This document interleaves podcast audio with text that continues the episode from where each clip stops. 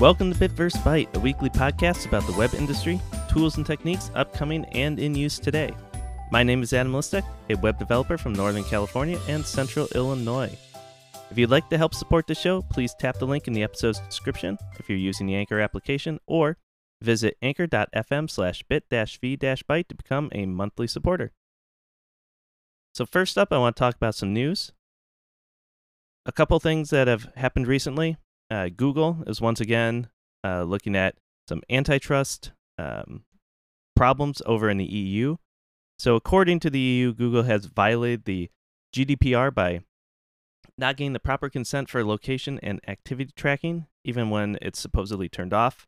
This isn't the first time they've kind of faced these issues. If uh, you recall a while back, uh, Germany, they actually had a problem where they were doing um, tracking and locations and uh, capturing more data than they needed with the uh, Street View cars. Uh, so, kind of reminiscent of that. But once again, they're looking at facing some additional legal action, and we'll see how this kind of you know plays out because they're such a large company. They really could be seeing a lot of fines that could actually uh, you know hurt them quite a bit. But you know, granted, with the size that they are, probably not too much.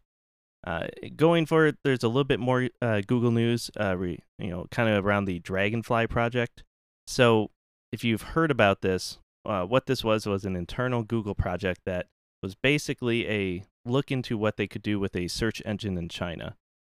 And the problem that a lot of the Google employees actually had with this was that the application of technologies that they were starting to look into applying were really to kind of further the uh, states uh, want to and desire to kind of suppress speech and you know really control the messaging you know in and around the search engine and what you know China itself wanted.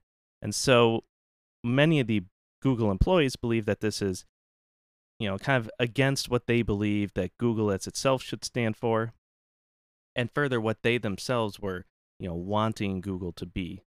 So I, I believe that more recent news about this is that Google itself is kind of looking at shutting down the project, uh, especially with the amount of up, you know outrage and uproar around it.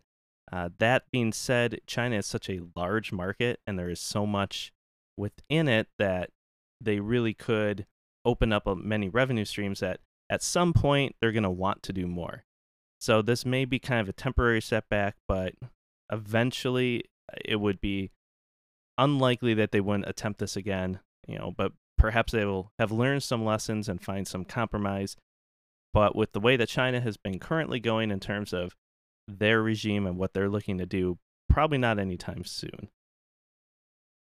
And some different news, kind of along, you know, with the similar GDPR type of um, problems out there, is that one of the first larger GDPR fines actually went out and this was to the German chat app Knuddels, and it was for only 20,000, but apparently it would have been much more if they hadn't been so willing to compromise and to help out.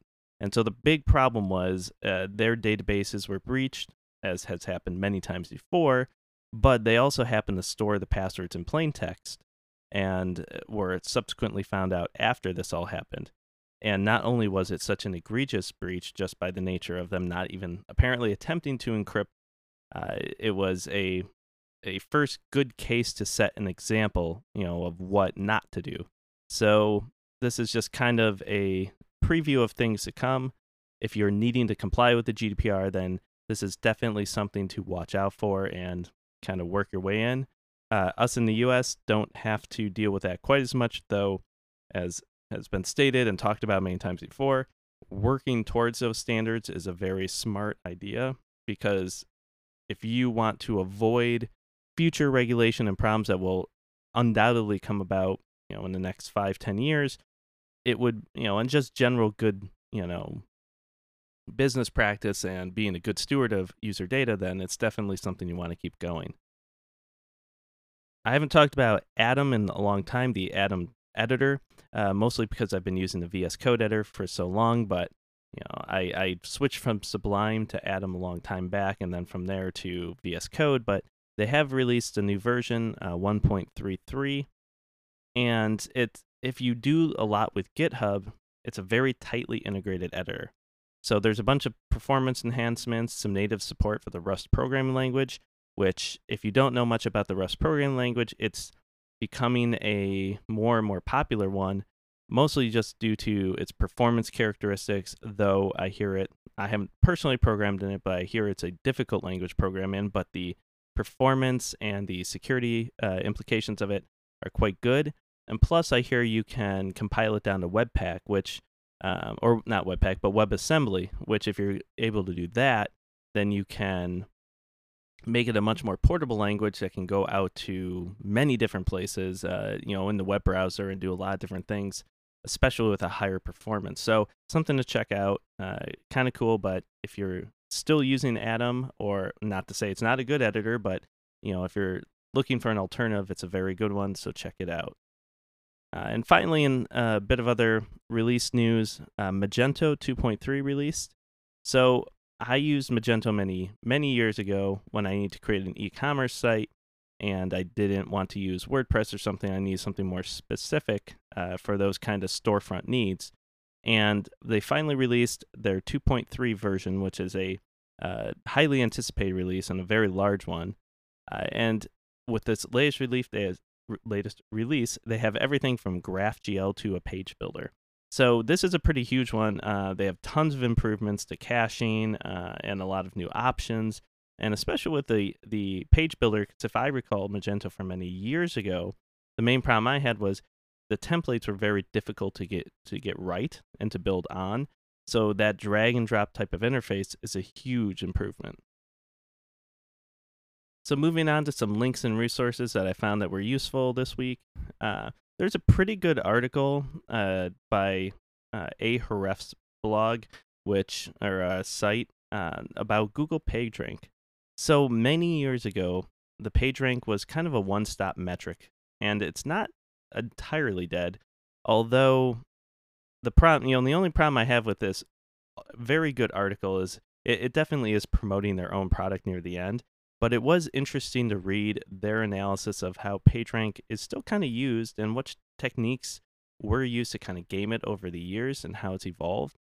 And I didn't realize you know, 100%, you know, it was kind of a bit before I truly started doing a lot with SEO stuff, so I didn't pay as much attention to it. Um, but it was interesting to kind of learn some more about the history and how it was used and what, you know, techniques people use to get around it uh, and kind of see why you don't do the things you do, uh, which uh, seems obvious now, but kind of an interesting read about how all that came about and where it's kind of going in the future.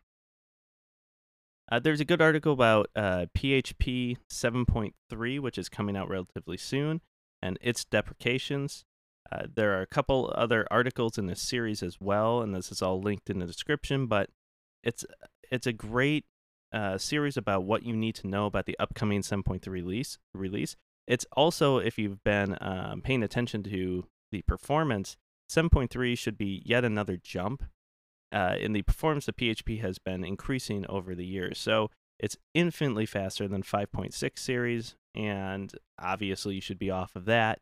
But if you're looking to see kind of what's coming up and what's going to be in the future, then it's a pretty good series about what you need to look out for. And fine, uh, well, almost said finally, but two uh, articles left, which was CSS Grid in IE. Uh, so there's a on the CSS tricks uh, blog.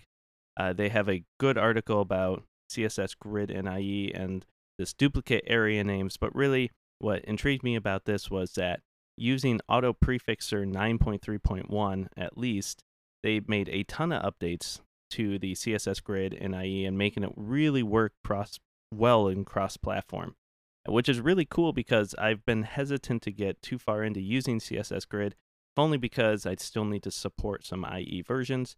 So seeing it as a viable solution for many different versions and browsers would be really cool and could open up a ton of different uh, layout options. And finally, the last article uh, that I, uh, well, resource that I thought was pretty cool was something called Pair and Compare. And what this is, it's a great way to kind of compare two different Google fonts, test out different font choices, see how they look with headers and you know, body content, and just kind of add different sections and choose a bunch of different things, you know, uh, line heights and that kind of stuff. Very useful if you're trying to figure out a better kind of look or different typographic feel to something. So check it out. And then finally, I want to talk briefly about uh, kind of the future of where HTTP and DNS is going. You know, I've touched on this a bit uh, in past uh, news articles and things, but there's been some recent articles and talk that have kind of piqued my interest in this.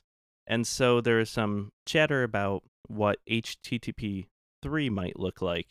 You know, and this is relatively soon after HTTP 2 came out, and it was a huge, you know, uh, jump in terms of functionality, in terms of security, and what you could do with it.